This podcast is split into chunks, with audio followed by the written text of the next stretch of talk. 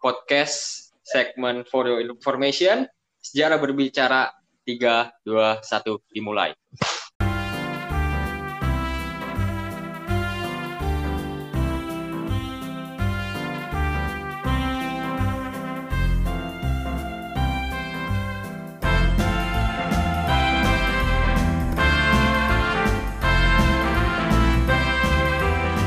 Ya, selamat pagi, siang, dan malam para pendengar podcast Sejarah Berbicara dan terutama pendengar dari segmen For Your Information.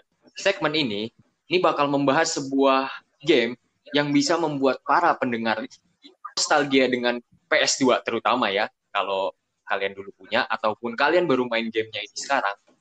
Nah, jadi ini kita ini memiliki pembahasan mengenai sebuah game yang bernama Samurai Warrior. Ya, pasti kalian semua tahu lah ya bagaimana game ini betapa serunya kita mengalahkan klan-klan musuh, klan-klan yang lain, dan klan-klan picik-picik bajingan kecil itu. Nah, dari pembahasan ini berjudul Romantisasi Samurai dalam game Samurai Warrior. Nah, pertama-tama, perkenalkan, nama gue Muhammad Noval Nestahadi sebagai pengisi, pengisi, oh, bukan pengisi, penyiar utama acara ini dari Keilmuan SKS 2017 dan saya ditemani oleh uh, nama lengkap nih. Yoi lah nama lengkap. Uh, nama gua, nama lengkap gua Muhammad Gibran Humam Fadlur Rahman, mahasiswa Ilmu Sejarah 2019. Oke, mantap. Dan, Baru banget berarti. Iya, dan gua aktif di SKS sebagai media biro media kreatif. Anjay, bingung nggak tuh media kreatif jadi ngisi segmen keilmuan. Biasanya ngedit-ngedit ya katanya. Iya, biasanya ngedit-ngedit sekarang tiba-tiba jadi ngisi mengenai segmen keilmuan nih. Nah, tapi ini gue denger-denger, lu selain aktif di SKS nih, lu juga, nih kalau gue nggak salah denger, admin Historipedia, bener nggak tuh? Iya, gue admin Historipedia, dan ya. yang berbicara juga sebenarnya juga admin, uh. malah atasan atasan saya sendiri nih. Aduh. Sendiri nih. Gue di ya, kenal sebagai admin Herman William Dendels atau Dendels. Mantap. Nah, berarti ini apakah lebih baik kita langsung masuk aja nih ya berat buat pembicaraan kita nih ya? Ayo mungkin kita masuk aja. Mungkin kayaknya intermezzo dulu atau gambaran sederhana apa ya kayak kita memperkenalkan ini game kan di Jepang dan kita kasih gambaran di uh, game nah, gimana iya nih. Ini, apakah ada unsur-unsur lainnya gitu oh itu penting sih. Nah jadi game Samurai Warrior ini ini tuh di sama sebuah perusahaan bernama Toei. Toei kan bener kan? Koei nah, dan itu diterbit ya. Toei ya. Dan itu tuh diterbitin di tahun 2004 ya kalau nggak salah 2004 dia setelah nah, 2004 Dynasty Warrior. Nah Dynasty Warrior yang udah lama banget dari tahun 1997 ya. Iya. Oh, lama juga ya buat untuk menerbitkan sebuah game yang berbudaya Jepang yang notabene perusahaan ini adalah perusahaan Jepang. Ironi bukan sih? Nah, dan kalau mungkin lu semua tahu, game Samurai Whiteout ini bergenre hack and slash ya. Jadi lu cuma menekan satu tombol, lu bisa mukul-mukul semua musuh lu begitu ya dan iya. mengeluarkan Moko-moko. mengeluarkan kekuatan inner inner musuh lu buat melakukan jurus-jurus hebat seperti itu ya. Iya, dan biasanya kan dikrumunin oleh NPC-NPC non-name, tentara-tentara yang gak ada nama gitu. Iya, tentara-tentara picisan yang didesain hanya untuk mati. Menyedihkan sih. Aduh, menyedihkan sih. Namanya juga hidup, deh. Nah, dan juga sebenarnya lu kepikiran gak sih bahwa di tahun 2000-an, terutama 2000-an di Jepang, eh, negara Jepang itu eh, budaya, manga, dan anime itu tuh lagi puncak-puncaknya gitu. Iya, gue denger-denger sih di tahun 2000-an tuh manga dan anime tuh emang muncak banget sih. Wah, iya. Dan terutama salah satu anime anime paling populer sampai saat ini nih di tahun 2020 bulan Juni tang eh bulan Juli tanggal 2 ini tuh Naruto lu tahu kan Naruto iya tahu itu mah dari nah, kecil Naruto Iya, wow dari kecil banget kita itu. Kita nonton di Global TV dulu ya kalau masih ada ya. Iya. Nah, udah Ya, jangan nyebut merek. Kena ini gak sih? Aduh, astagfirullahaladzim. Ya Allah, GTV. Ah, bro, itu juga bukan ini. Ya udah. Itu urusan editor lah. Ah, itu yang nanti ya. Ya, kalau ingat, kalau dilewatin juga apa-apa. Jadi jatuhnya ini masuk masih masuk intermezzo. Nah, masuk lagi. Berarti itu jatuhnya adalah Jepang ini sedang gembar-gembornya untuk mengelu untuk mempromosikan budaya Jepang ke luar negeri, terutama ke negara Eropa, Amerika dan di di Asia lainnya gitu. Dan i- Samurai Warrior ini menjadi sebuah game yang sangat dimin- diminati dan digandrungi oleh orang-orang terutama orang-orang yang awalnya kita nggak tahu ini game apa dan kita main dan kita tuh tiba-tiba jadi tertarik gitu mengenai bagaimana sih cara hidup samurai, kerajaan klan-klan, klan Date, Takeda, Mori, Oda, Imagawa, dan Tokugawa Ieyasu contohnya gitu.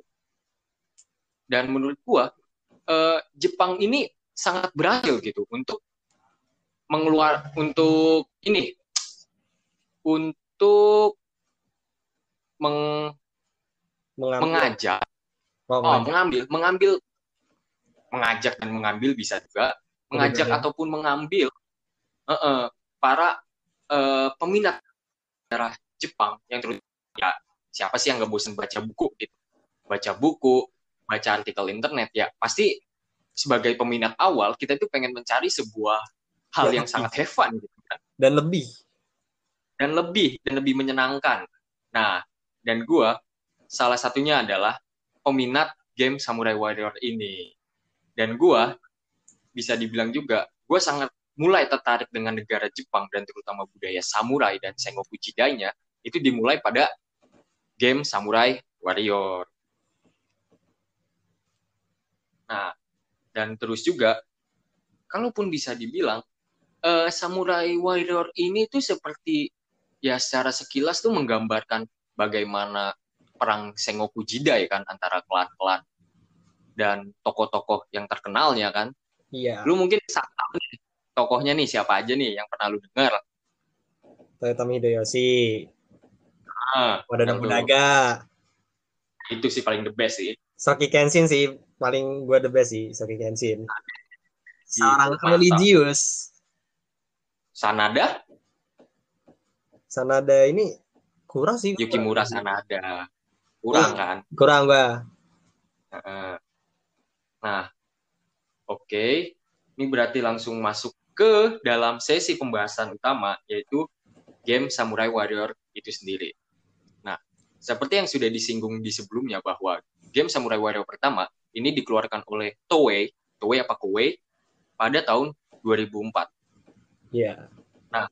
dan game ini di mengambil setting berdasarkan sebuah periode di mana banyak klan-klan keluarga itu memperebutkan wilayah Dan kekuasaan. dan kekuasaan di negara Jepang pada saat itu. sebagai Nah, daimyo. kalau di Kenapa? Sebagai daimyo bisa dijelasin Oh, sebagai daimyo. daimyo itu apa sih? Takutnya pendengarnya kurang ngerti daimyo itu apa tuh. Oh iya nih, daimyo nih apa nih ya? Nah, kalau diibaratkan, daimyo ini seba, mirip seperti penguasa daerah di sini. Jadi mungkin kayak pemimpin daerah seperti gubernur ya, karena kita ngomong dalam wilayah ya, itu bisa gubernur.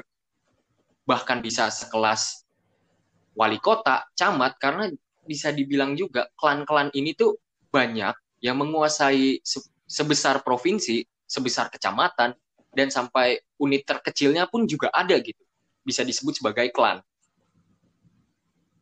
Nah, dan juga eh, era era setting game ini ini dinamakan Sengoku Jidai kalau dalam bahasa Jepangnya ya, yang artinya zaman berperang ya, nggak salah. Nah, eh, game Samurai Warrior ini tuh juga bisa dibilang menjadi sebuah eh, cara cara orang-orang, terutama orang-orang yang masih awam dengan sejarah Jepang, itu untuk mempelajari sejarah Jepang dan terutama di era Sengoku Jidai ini dan kehidupan-kehidupan samurai. Eh, game Samurai Warrior ini tuh eh, memperbolehkan ya para pemain ini untuk memilih karakter dan jalan ceritanya sendiri kan, seperti yang seperti para pendengar yang sudah pernah main nih gamenya nih. Jadi tuh uh, kalau menurut gue nih ya, jadi gue sebagai pemain juga kita itu bebas untuk menentukan jalan cerita kita sendiri. It, atau bahkan kalau bisa dibilang kita itu bisa bertemu dengan uh, sebuah tokoh, tokoh yang dalam sejarahnya itu tokoh yang kita mainkan gak pernah ketemu tokoh ini, tapi kita bisa berantem gitu. Jadi gue bisa dibilang juga bahwa game ini tuh menimbulkan sebuah efek fantasi bagi pemain gitu untuk wah gimana ya kalau si kayaknya Sanada Yukimura nih pernah berantem sama Oda Nobunaga yang walaupun tuh gak pernah terjadi gitu secara face to face ya. Atau kayak wah Hideyoshi Toyotomi itu ngelawan Oda Nobunaga atasannya sendiri ya walaupun itu juga nggak pernah terjadi gitu. Dan dan Koei ini seakan-akan membiarkan fantasi para pemain ini tuh bergejolak gitu dan mulai berpikir apakah dalam sejarah sejarah Jepang yang asli ini beneran terjadi gitu. Ya karena kita sebagai anak jurusan sejarah nih ya udah diajarkan gitu bahwa kita jangan menerima mentah-mentah dari orang ataupun dari sebuah media kan terutama media game gitu. Nah menurut lu gimana nih Bran? gue mungkin dari sudut pandang lebih ke arah ini kali ya. Selain dari sejarahnya mungkin dari sisi apa ya pengalaman dari bermain gamenya lah. Wah iya itu boleh itu. Nah dari Samurai Warrior ini emang benar tadi yang kata lu jelasin tadi memberikan suatu fantasi baru gitu kan karena kita bisa menentukan sendiri jalan-jalannya dan uh. di sini apalagi ditambah romantisasi dan tambahan fiktif gitu seperti Sanada Kimura yang tadi dijelaskan gue baru inget tuh di game dia tuh ada di pertempuran Nagasino padahal kan dia masih muda tuh masih kecil katanya iya mm -mm. yeah, masih kecil iya yeah. kalau nggak salah tuh pertempuran Nagasino itu yang Takeda ngelawan Oda Nobunaga nggak sih iya Takeda yang oh. kalah gara-gara uh, penggunaan senjata ini juga senjata tembak senjata api uh, Arquebus ya. Iya. Yang digunakan sama Oda untuk melawan kavaleri Takeda yang dikenal sangat mighty temannya itu ya. Iya. Nah.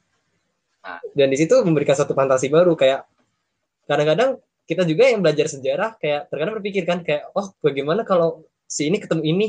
Atau enggak bagaimana Nobunaga lawan Hideyoshi? Apakah bakal lebih epic lagi sih kisahnya atau bagaimana? Gitu kan. Uh, itu yang menjadi suatu nilai plus gitu dari dalam satu game Samurai Warrior ini. Dan dari sisi sejarah, mungkin itu yang menjadi satu kritikan ya karena harus lebih kritis lagi dalam menangkap suatu cerita sejarah ya. Karena memang suatu harga jual gak sih kalau dalam game itu kalau hanya mengikuti sejarahnya doang nggak kurang gitu kan Iya, nggak bakal banyak minatnya pasti ya. Ya kalau sesuai cerita, ya ngebosenin nih. Masa gue nggak bisa ke mana-mana gitu kan? Iya.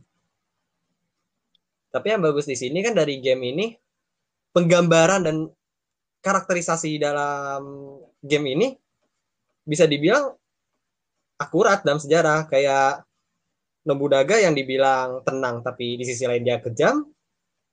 Hmm atau Soki Kenshin yang tadi gue jelaskan salah satu karakter favorit gue yang seorang religius yeah. tapi dia pecandu alkohol katanya. Nah. atau Toyotomi Hideyoshi yang digambarkan apa rupanya mirip monyet. iya seperti kera mm-hmm. nah tapi kalau dilihat juga nih ya kalau dari pengembangan karakter setidaknya tuh yang gue ketahui nih ini tuh ada dua uh, kontroversi gitu dua kontroversi dari pengembangan karakter ini. Yang pertama ini ya, lu tahu Ranmaru Mori? Iya tahu. Ranmaru Mori sama Shin eh Shingen Takeda. Yusegi Kenshin? Yusegi Kenshin, iya Pak, tahu tahu.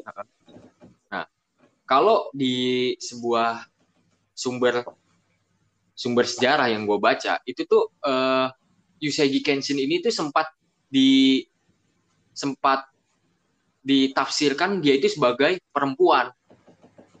Ah iya. Nah, karena tuh kalau nggak salah di uh, catatan arsipnya mengenai hidup Yusegi Kenshin dalam tentu dalam huruf Jepang lama ya dan nggak semua orang tuh bisa huruf Jepang lama gitu. Itu ditulis uh, penyakit karena keracunan alkohol atau apa gitu. Nah tapi ini juga bisa ditafsirkan sebagai uh, penyakit organ dalam wanita gitu. Iya kan?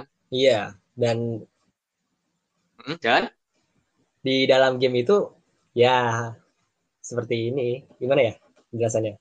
Ya lanjutkan saja lah. Daripada oh, ngomong ini takut ini karena nggak terlalu Aduh. ini nih saya nih. Gue gue sendiri nggak terlalu main yang di situ. Gue lebih seneng pas di Soki Kenshin dan Toyotomi Hideyoshi. Hmm, nggak apa-apa. Dan juga mungkin ini salah satu uh, sebuah kebudayaan yang sangat umum ya di hidup-hidup para samurai ini. Seperti yang tadi gue bilang, Ran Marumori. Jadi itu dia itu juga diindikasikan sebenarnya dia dia cowok, tapi dia itu ber, bertampang feminis. Eh, feminis. Astagfirullahaladzim. Bertampang feminim. Ya Allah salah, maaf maaf. Feminim. Hmm. Dan dia itu kayak ya kayak perempuan gitu. Dan dia juga kalau di ya buku-buku sejarah Jepang gitu dan ini Nobunaga Oda dan Ramaru Mori itu seperti memiliki sebuah jalinan seksual gitu. Ya, oke, okay, mereka laki-laki keduanya, tapi Ranmaru Mori ini bertampang feminim. Dan seperti jurnal-jurnal yang gue baca, ya kehidupan samurai itu memang lekat dengan sebuah hubungan homoseksualitas gitu kan. Iya. Nah, dan sayangnya juga ya mungkin ini missnya dari sebuah game Samurai Warrior gitu. Dan hal itu nggak diceritakan gitu. Ya, mungkin Kowe memiliki pertimbangan gitu bahwa game ini tuh untuk semua umur gitu, bahkan untuk anak terkecil sekalipun. Dan jadi mereka menetapkan untuk tidak menceritakan hal-hal yang berbau homoseksualitas pada saat itu. Iya.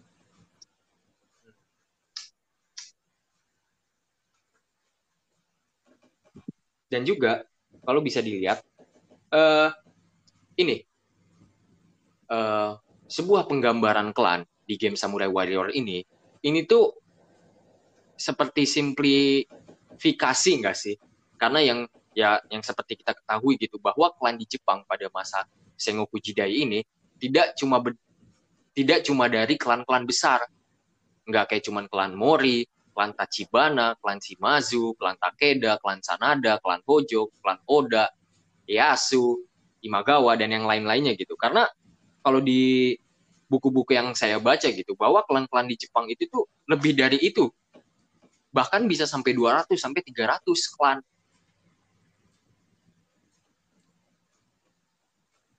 Iya, dan beberapa klan itu juga di bawah naungan atau di bawah kekuasaan klan-klan besar itu juga kan ya ya mungkin untuk Kowe ini juga berpendapat bahwa berpikiran mereka ini nggak mau membingungkan para peminat game game hack and slash gitu untuk hal yang lebih rumit gitu di sejarah Jepang.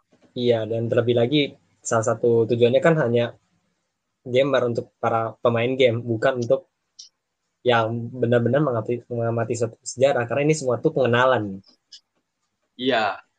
Jadi itu memang kalau dilihat game itu sebagai salah satu platform paling efektif untuk memperkenalkan sejarah kepada orang awam. Benar nggak sih? Iya, benar. Karena emang banyak juga dari kita yang sangat suka berdiskusi sejarah dalam bentuk game. Ataupun kayak kita cerita iya. tentang soal game, tapi ternyata ada unsur sejarahnya di situ. Seperti uh -uh. dan lain-lain. Bahkan dinasti Warrior, wow. salah satu saudaranya. Iya dan dinasti warrior juga sendiri itu terjadi simplifikasi bahwa kalau di dinasti warrior itu kan seperti klan yang berperang itu cuma tiga doang kan Wei Shu iya. kan tapi ada nah, tambahan padahal apa baru di cerita oh, berikutnya ada tambahan lebih banyak lagi. Dan itu pasti kalau ditambah itu bakal membingungkan para pemain. Gue yakin banget. Iya. Nah terus uh, kalau buat ini kalau dari sudut pandang gue sendiri ya. Jadi tuh kalau uh, game Samurai Warrior ini ada romantisasinya di dalam game tersebut. Iya. Bahwa uh, uh, bahwa kalau contohnya adalah penggunaan sebuah jurus inti gitu. Kalau dalam bahasa Samurai Warrior-nya itu muso kan. Iya. Nah, kalau dalam dunia asli ya itu pasti gak bakal ada gitu. Nah, kayak kayak tiba-tiba jurus tuh bisa ngeluarin api, ngeluarin tanah, ngeluarin air dan lain-lainnya dan angin gitu juga itu kalau dalam dunia nyata ya pasti nggak bakal ada gitu dan Kowei ini tuh e, melakukan itu tuh sebagai sebuah upaya untuk menarik perhatian orang sih menurut gue sih jadi kalau Kowei ngebuat game hack and slash tapi yang cuman begitu-begitu aja ya, kayak cuman perang pedang, naginata dan spear gitu doang itu pasti bakal membosankan iya pasti sih nah, dan makanya dia itu mengeluarkan jurus-jurus yang bisa dibilang tuh setiap karakter di Dina, eh Dinasti Warrior, Samurai Warrior ini tuh berbeda kan? Iya. Dan tambahan juga nih dari sisi lahir romantisasinya, kalau gue sendiri ngerasain sebagai pemain juga dari cutscene cutscene kisahnya, dari cerita-ceritanya juga, oh. dari pembicaraan antar karakter atau ketika hmm. di kan ada suara-suara tokoh-tokoh yang kita mainkan itu diromantisasi yeah. juga ya sih bisa dibilang. Dan rasanya tuh kayak kau itu ingin memper apa ya mengajak kita untuk mengenal karakter yang kita mainkan jauh lebih dalam. Jadi kayak kita menghayati seperti apa. Hmm. Misal Toyotomi Hideyoshi berjuang dengan melawan dengan menyatukan Jepang atau Oda Nobunaga melakukan satu strategi-strategi militernya itu kerasa banget jadinya. Iya.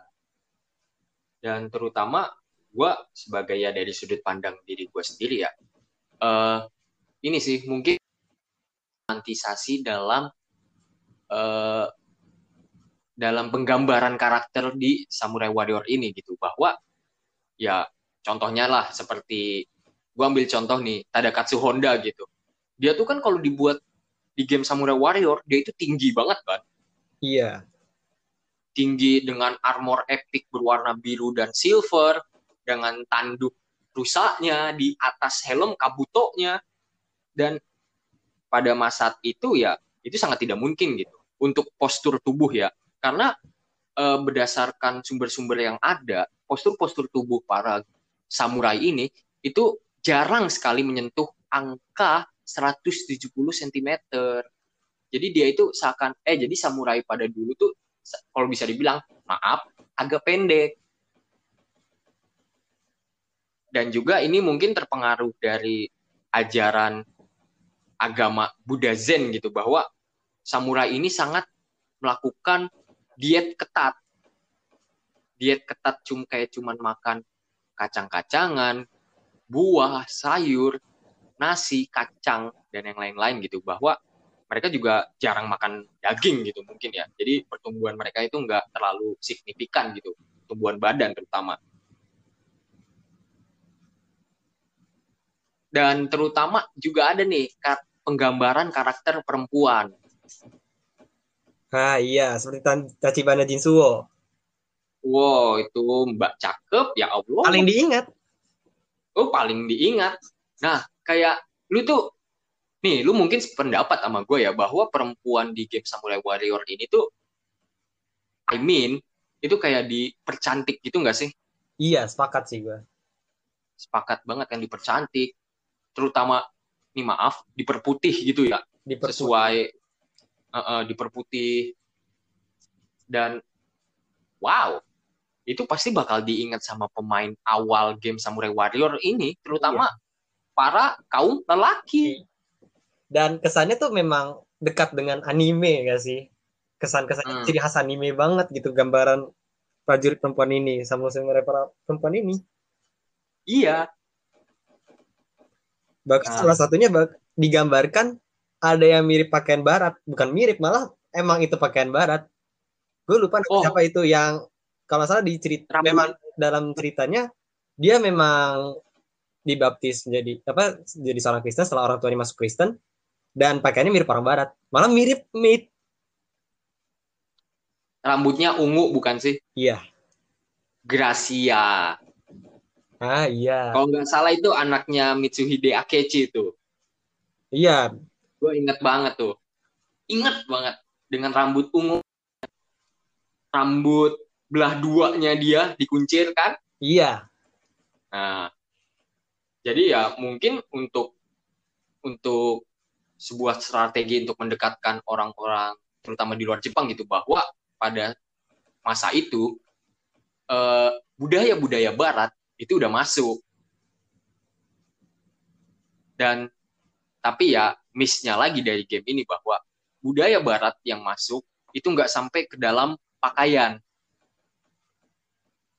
yang budaya barat yang masuk ke dalam era Sengoku Jidai itu terlebih dari ilmu pengetahuan terutama dalam pembuatan bubuk mesiu dan senjata api dan juga budaya barat ini mempengaruhi pembuatan armor-armor Jepang.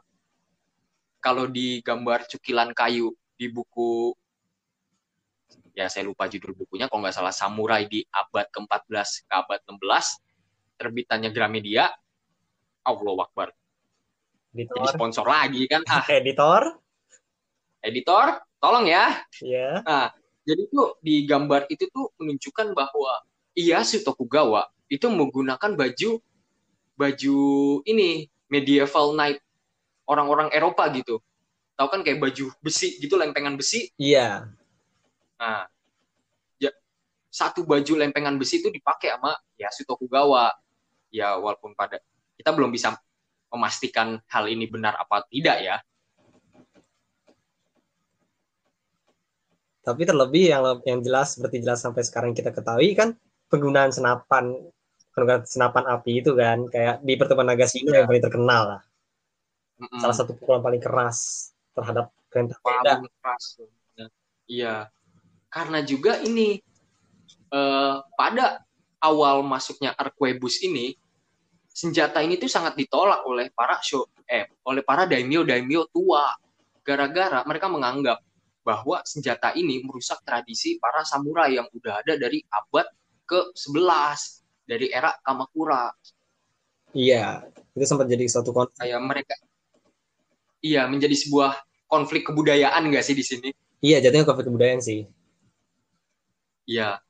Dan para daimyo itu menganggap bahwa e, senjata ini tuh tidak ada seni-seninya gitu. Berbeda dengan naginata, katana, dan spear seperti itu loh bahwa yang lu ketahui yang seperti kita ketahui gitu bahwa samurai ini tuh menghabiskan masa hidupnya sampai mati itu belajar bela, seni bela diri dan kalau bisa dibilang klan Nobunaga Oda itu menjadi sebuah salah satu klan yang paling kalau di bahasa sekarangnya mah ini mah ya klan paling open minded terhadap pengetahuan luar Iya, terutama ketika mereka mendapatkan akses senjata. Itu iya. banget perubahan mereka tuh menjadi selangkah lebih maju daripada yang lain. Mm -hmm. Dan terutama para samurai ini tuh sangat enggan untuk mati di tangan Arquebus ini gitu.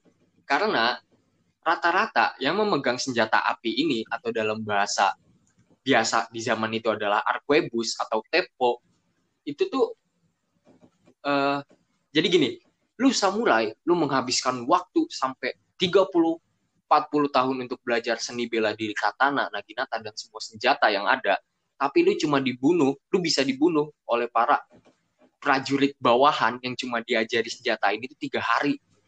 Jadi itu menganggap jadi samurai itu kayak menganggap dignity mereka tuh direnggut dengan mudah gitu dengan senjata api baru ini. Iya. Hmm.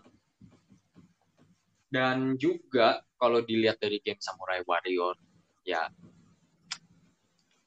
Samurai Warrior yang di kita mainkan gitu bahwa uh, lu merasa nggak sih bahwa uh, pertempuran-pertempuran yang ada di game ini itu cuma pertempuran-pertempuran yang terkenal doang.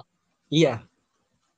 Uh, contohnya tuh mungkin yang paling terkenal tuh adalah kawan Nakajima gitu. Pertempuran antara Takeda dan Kenshin Usegi yang sampai lebih dari 12 kali pertempuran di tempat yang sama tapi nggak ada yang menang-menang atau pertempuran pertempuran Nagashino Takeda dan Nobunaga Oda pertempuran ini sih yang paling epic sih pasti sih pertempuran Sekigahara Sekigahara iya lumayan itu Sekigahara. itu epic dalam satu ceritanya. Sama, sama satu lagi mungkin agak miss. Lupa kali lu ya. Apa nih? Pembakaran Kyoto. Apa nih? Pengepungan Kyoto. Gue lupa nama bahasa Jepang itu. Ah, pembakaran Kyoto. Iya itu tuh. Itu tuh kalau nggak salah Final antara klan itu. apa sama klan apa ya? Seingat gue tuh udah di bagian Klan Nobunaga, Klan Oda sepertinya. Atau lupa gue tuh. Oh, eh, lu salah kali, bukan pembakaran Kyoto, Honoji. Honoji ya. Iya, Honoji. Nah, ini nih menariknya juga nih. Di game ini tuh sangat menggambarkan jelas uh, bahwa insiden Honoji ini tuh yang membuat Toyotomi Hideyoshi bisa menjadi naik menjadi sebuah daimyo yang paling kuat setelah Nobunaga Oda kan. Iya. Nah, uh, mungkin salah satu romantisasi di dalam game ini itu adalah uh, oke okay, kayaknya lu main Toyotomi Hideyoshi. Lu pas di level pertama Samurai Warrior kedua nih, lu kalau mainin uh, Toyotomi Hideyoshi, itu pertempuran pertamanya adalah setelah pertempuran Honoji ini. Kalau nggak salah nama pertempurannya Yamanazaki kalau nggak salah. Pertempuran antara Hideyoshi sama Akichi Mitsuhide. Nah, terus kalau di scene game ini pasti Toyotomi Hideyoshi gitu kan yang ngebunuh Akichi Mitsuhide gitu dengan alasan ya gue balas dendam gitu. Lu ngebunuh Nobunaga Oda. Gue nggak terima gitu kan. Iya. Nah, tapi kalau dalam sejarah aslinya peruntungan Akechi Mitsuhide jelek banget. Jelek karena apa? Dia itu bukan dibunuh sama Toyotomi Hideyoshi atau sama Tokugawa Ieyasu atau sama playable karakter di Samurai Warrior, tapi itu dibunuh sama sekumpulan bandit. Jelek gak sih? Matinya.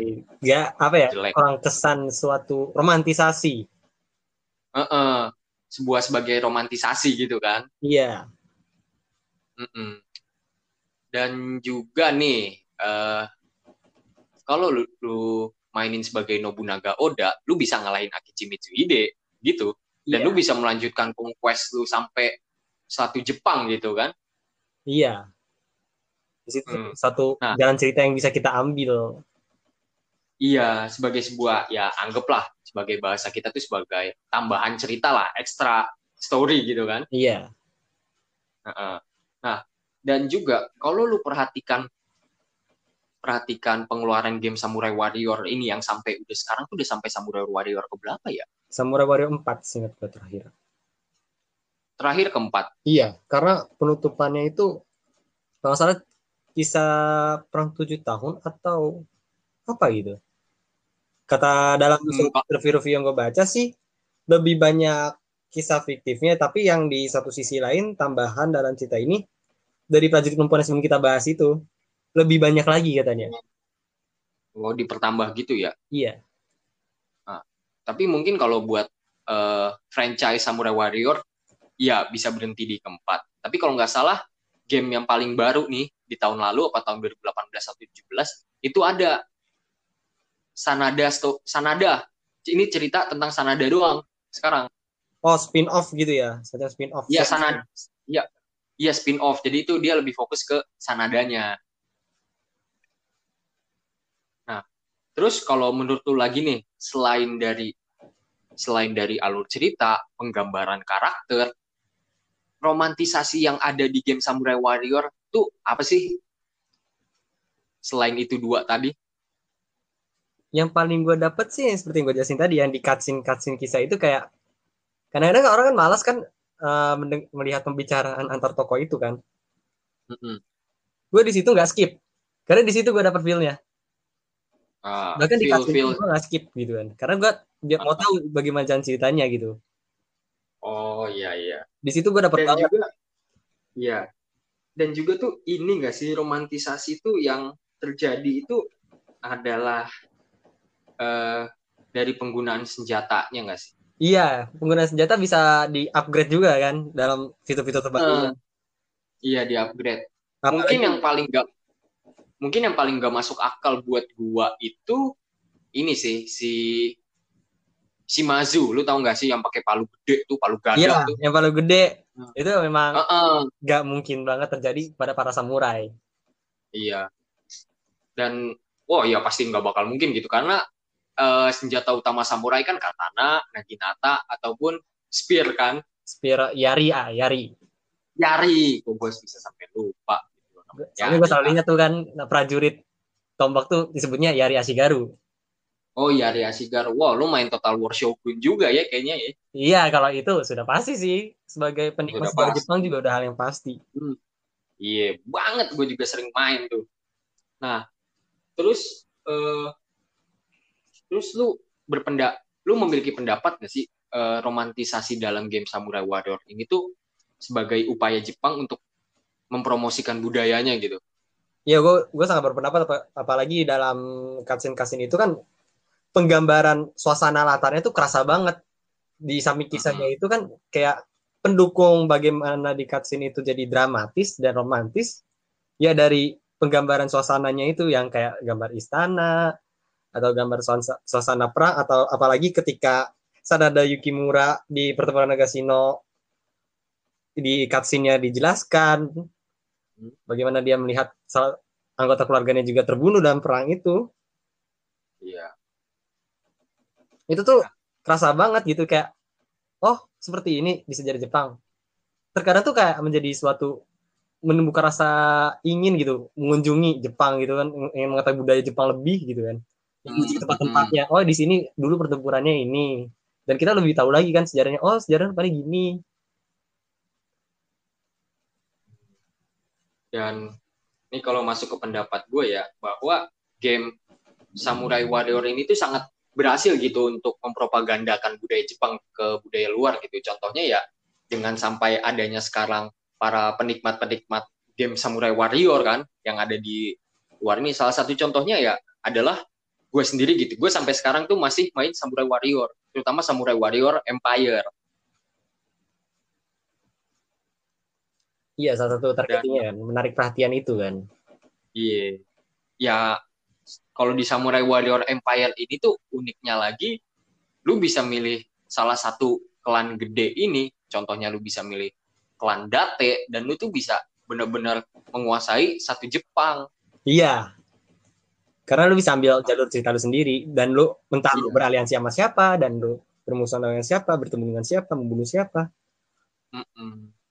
Dan juga lu bahkan bisa ngerekrut perwira-perwira atau samurai-samurai yang bahkan tuh jarak tahunnya tuh jauh gitu loh ya.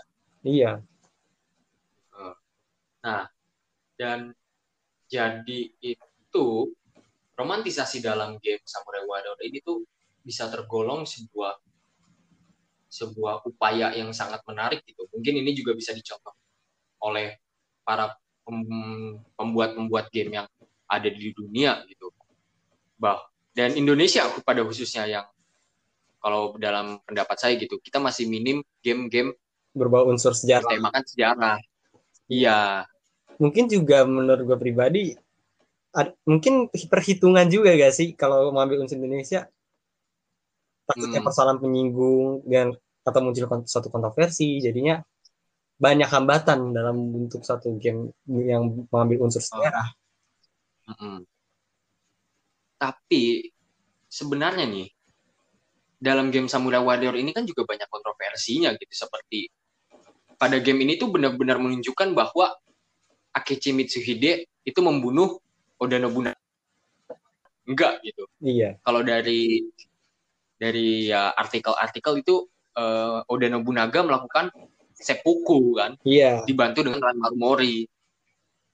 Jadi tuh sebenarnya dalam masalah kontroversi itu tuh sebenarnya nggak harus jadi sebuah hambatan gitu. Itu malah menjadi sebuah hal yang memacu para pemain game ini itu untuk mencari tahu kebenaran yang ada gitu loh berdasarkan sumber-sumber.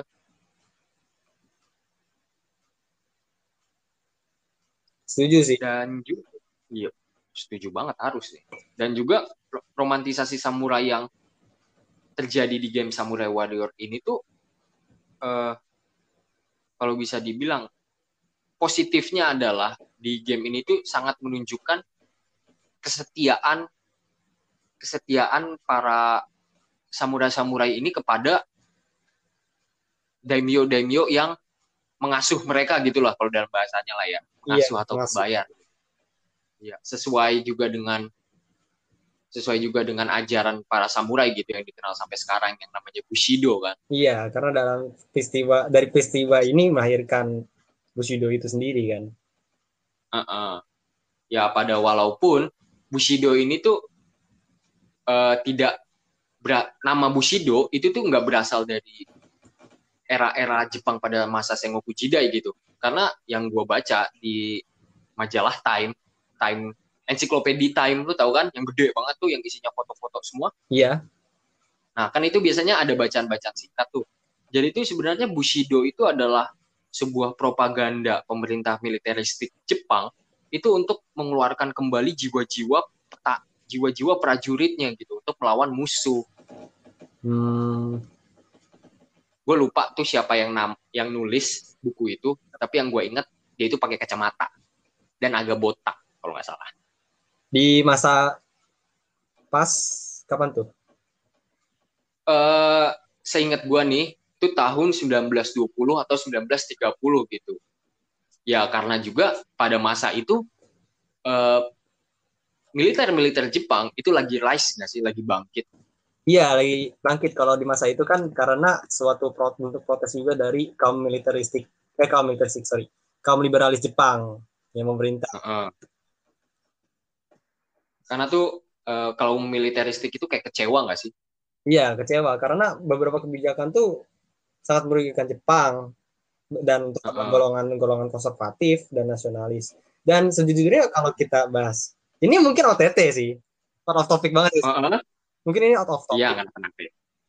Cuman kalau kita ngomongin masa itu, kebangkitan nasionalis, ultranasionalis lebih tepatnya, Jepang, Mm-mm. itu tuh sudah ada sejak restorasi Meiji di tahun 1800-an. Dan apalagi Iya. didorong oleh kemenangan Jepang ketika di Sino-Japanese War, lalu aneksasi Korea 1910, Mm-mm. yang di mana Jepang tuh benar-benar bangga sama dirinya sendiri, apalagi bangsa Barat tidak mengira bahwa Jepang bisa mengalahkan Rusia di pertempuran Tsushima. Hmm, mm-mm. Dan sayangnya terjadi beberapa bencana yang merugikan ekonomi Jepang. Lalu ada Zaibatsu yang memegang ekonomi Jepang. Itu mendorong liberalis dan kapitalis Jepang yang akhirnya membuat kaum-kaum ultranasionalis dan sosialis bergerak. Dan ketika sosialisme dikalahkan di Jepang, mereka beralih ke ultranasionalis seperti salah satunya yang tokoh terkenal yang dikenal sebagai Bapak fasis Jepang, Kita Iki. Itu awalnya orang sosialis. Lalu dia ber, Oh, lalu dia menjadi seorang ultranasionalis. Dia tuh Hmm. dipengaruhi oleh pemikiran-pemikiran kiri. oh. More you know. The more you know nih. Apalagi ketika ada bencana di beberapa daerah seperti gempa bumi, membuat para pemuda dan para petani itu kehilangan pekerjaan dan kehilangan tempat, dan Jepang harus meminjam banyak dana dari luar, ekonomi otomatis terguncang kan, dan ba- banyak para pemuda yang akhirnya bekerja sebagai tentara, menjadi perwira muda. Hmm. Dan di situlah Hmm. baga- ba- bagaimana satu so- nasionalis dan ultranasionalis baru bergerak di Jepang. Hmm. Tapi di situ yang paling epic adalah yaitu tadi Bushido dikobarkan lagi, Iya, mengembalikan semangat samurai lama. untuk melawan musuh. Iya. Nah, bisa jadi bisa jadi nih, ini perbincangan tadi nih ya, anggaplah sebagai intermezzo lah ya. Untuk bicara Antara- berikutnya kali ya. Wah, uh, Anda sudah mengira ini sepertinya ya. Sudah Oh, mengira. juga. Sudah sudah Iya. tahu ini karena emang satu Hmm. pancingan gak sih intermezzo tuh emang satu pancingan. Akhirnya harus Iya. untuk episode berikutnya. Uh-uh, dan suatu pancingan dan kenapa di episode segmen awal ini for your information kita itu ngebahas samurai Iya, untuk mengenal sifat Bushido itu sendiri. militeristik militeristik dan bushido Jepang di tahun-tahun selanjutnya Iya, banget apalagi Dan- samurai gak langsung menghilang begitu saja kan di Jepang. wah iya itu Belum lagi itu tuh ketika bisa restorasi Meiji. uh-uh. karena eh, budaya-budaya samurai itu tuh seperti kata lu gitu bahwa tidak mudah hilang begitu saja gitu walaupun Jepang itu udah restorasinya naujubillah minjalit gitu gak bisa disaingi oleh negara-negara Asia kan Iya, sangat cepat dan perubahan. Uh-uh. dan mungkin salah satu contoh budaya samurai yang masih dibawa para orang Jepang pada saat itu itu adalah pembawa uh, para para perwira itu selalu ngebawa katana nggak sih? Iya, kelihatan sampai di Perang Dunia Kedua pun masih membawa katana. Uh -uh. Dan emang rata-rata katana yang dipegang sama perwira-perwira muda itu bisa dibilang tuh emang adalah sebuah sebuah warisan keluarga gitu dari zaman Sengoku Jida ya kan? Iya. Ya, tapi sayangnya nih, kalau menurut gue ya, sayangnya itu Amerika itu menyita semua pedang-pedang yang ada, pedang-pedang para perwira ini, dan dilemparin aja begitu ke laut gitu loh. Itu sebuah sayang banget sih. Iya, sebuah sayang kan, karena itu suatu peninggalan sejarah ya sih. Mm -mm, peninggalan sejarah tuh yang masih ada gitu dari tahun 1500 1600 gitu. Banyak kisah yang terjadi di situ. Banyak kisah yang terjadi. Pertama Dan kita itu juga masa sejarah. Oh, siswa sejarah sekali. Kita harus sebenarnya sebagai mahasiswa sejarah kita ini juga harus belajar untuk menyimpan sebuah memori melalui benda. Iya. Ini yang menjadi sebuah kekurangan di masyarakat kita gitu bahwa kita nggak terbiasa sekarang itu yang memiliki memori. Iya sepakat sekali. Ya contoh contoh mungkin kalau ini sorry ini gue kalau menyombongkan diri nih ya jatuhnya tuh gue mulai sudah menerapkan untuk menyimpan barang yang memiliki memori terhadap gue gitu loh. Salah satu contohnya ya seperti yang anda ketahui saya tidak mau mengganti motor Vespa saya gitu karena Vespa saya ini tuh memiliki banyak memori di dalamnya gitu dan saya itu tidak rela memori ini tuh dipegang sama orang lain gitu yang tidak mengetahui memori saya. Iya, apalagi belum tentu dirawat gitu ya. Sangat berat untuk dilepas. Sangat berat untuk dilepas. Nah, mungkin nih ya, karena pembicaraan kita jatuhnya udah lumayan panjang nih ya. Dan sudah mulai otot. Kita bisa masuk. Kenapa? Sudah mulai tidak membicarakan di masa Sengoku Jidai. Iya, sudah tidak membahas Sengoku Jidai. Kita malah membahas sebuah uh, uh, teaser untuk topik selanjutnya. teaser untuk topik selanjutnya mungkin mungkin baru mungkin. Kalau di iya, kita masih lagi. Iya. Kalau tema kemarin jadi ya mungkin pendengar ini tuh bakal uh, mendengar suara kita berdua lagi sih. Iya yakin sih, gua. yakin. Karena yakin. memang kebetulan juga peminatan kita sama di wilayah Asia Timur. Iya, Asia Timur. Nah, kalau gue bisa menarik kesimpulan dari romantisasi game Samurai Warrior ini, itu tuh romantisasi ini tuh terjadi bukan karena ketidaksengajaan gitu, tapi malah sebuah kesengajaan untuk menarik para gamer, gamer gamer masa awal gitu untuk mengetahui sejarah Jepang. Nah, dan juga kalaupun bisa dibilang romantisasi ini tuh memang tidak sesuai dengan sejarah yang ada. Tapi kalau dalam perspektif gua sejarah dan game itu bisa disatukan walaupun game ini dianggap berdasarkan kisah nyata atau terinspirasi oleh kisah nyata. Jadi sebuah ke sebuah cerita sejarah yang tidak sesuai sejarah lah seperti kita omongan itu sebenarnya masih bisa dimaklumi gitu karena game ini terutama game Samurai Warrior ini tuh sebagai pijakan awal para terutama gamer non Jepang gitu untuk mengetahui budaya Jepang dan budaya samurai pada saat itu. Nah, mungkin ada tambahan kesimpulan dari saudara? Gue sendiri sepakat sih dari kesimpulan lo dan mungkin dari tambahannya adalah dari gambaran-gambaran karakterisasi itu sih yang suatu nilai tambah dalam untuk memperkenalkan suatu sejarah Jepang. Dari menggambar karakter dari fisik ataupun perilaku mereka. Itu kan membuat para pemain jadi lebih terbawa suasana dan akhirnya kayak ingin mempelajari lebih ingin mengetahui lebih dari karakter itu sendiri. Bahkan dari pertempuran itu sendiri kan. Iya. Dan apalagi dengan nuansa romantisasi ini mendorong para pemain memang untuk bermain lebih dengan membuat satu alur cerita sendiri. Dan akhirnya kayak kalau di buku apakah orangnya bisa seperti ini apa tidak? Apakah ada kemungkinan atau tidak? Mungkin kalau dikenal jarang sih ini ngomonginnya. Uh, historical apa gitu kayak kayak mengandaikan suatu sejarah dan akhirnya kayak kita malah membaca buku untuk mengandaikan satu sejarah lebih dalam satu fantasi lain hmm. karena biasanya para pemain game juga ingin meminta lebih atau menginginkan sesuatu yang lebih dari suatu cerita kan Iya. Dan kalau bisa dibilang nih game ini tuh kalau dari gue ya, ini sangat mengembangkan kreativitas karena mengandai-ngandai kan seperti tadi bahwa tiba-tiba Sanada Yukimura ikut pertempuran Nagashino, Sanada Yukimura melawan Oda Nobunaga. Jadi itu mengembangkan kreativitas yang ada gitu. Dan mungkin salah satu contoh uh, bukti kreativitasnya itu adalah banyak fan art itu yang ngegambarin pertempuran itu. Ah iya hmm, fan art fan art Jepang gitu bahwa sampai sekarang gue lihat terakhir kali di Pixiv fan art fan art Samurai Warrior itu masih ada sampai sekarang tak lekang oleh waktu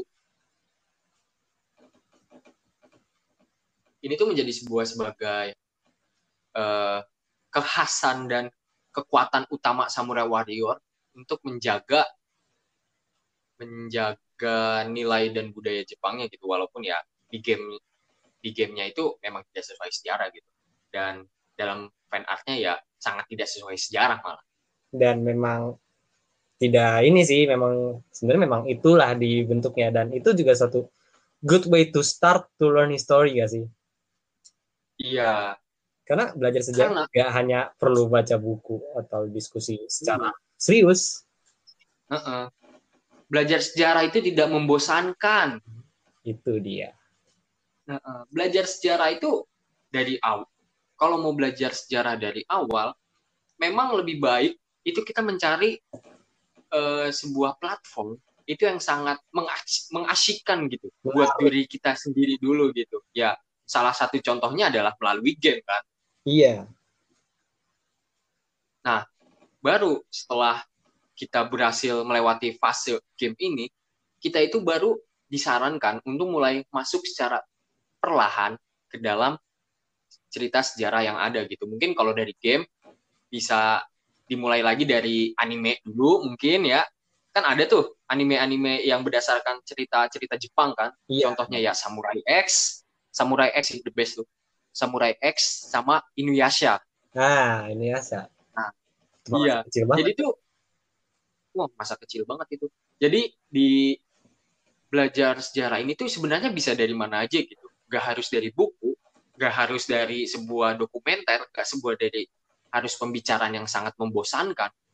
Bahwa belajar sejarah itu bisa menyenangkan kok. Kita bisa membawa enjoy, kita bisa berfantasi bebas seperti kita saat bermain game ini, dan juga pada akhirnya setelah kalian bisa mencintai sejarah, kalian bisa mencintai diri kalian sendiri dan mencintai dunia. Asik. Asik. Tiga kali tuh. Nah, ya kali tuh. Nah, itu quote dari gue tuh. Lu ada quote gak nih, Bran?